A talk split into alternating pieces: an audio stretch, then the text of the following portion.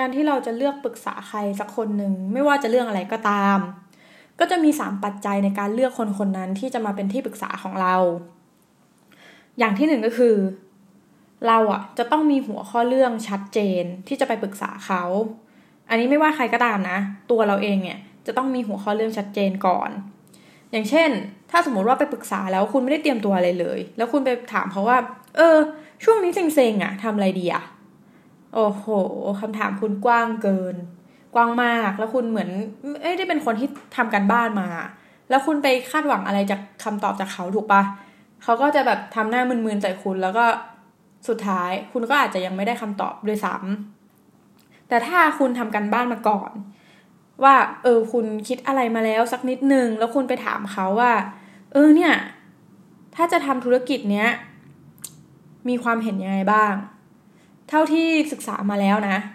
ก็ตลาดมันจะเป็นประมาณนี้นะลูกค้ากลุ่มประมาณนี้จะไปเปิดธุรกิจที่นี่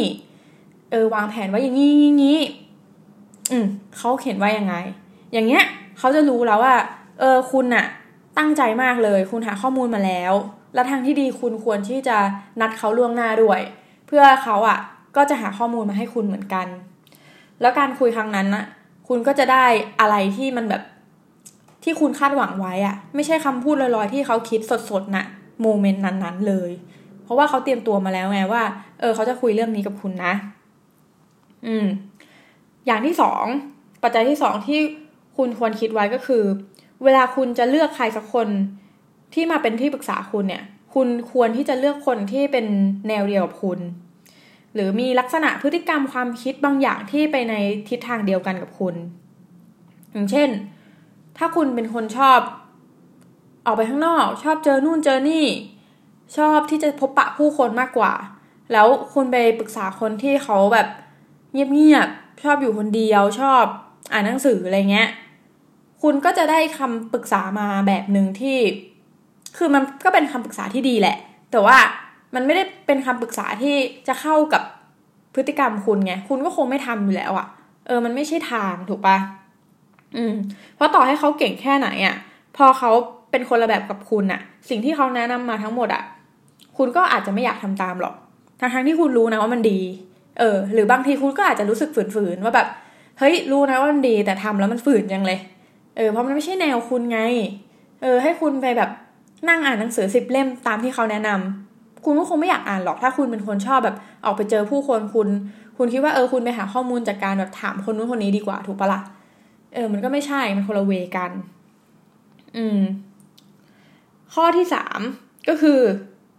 คุณต้องเลือกคนที่เขาสื่อสารถ่ายทอดเป็นแบบพูดแล้วเข้าใจง่าย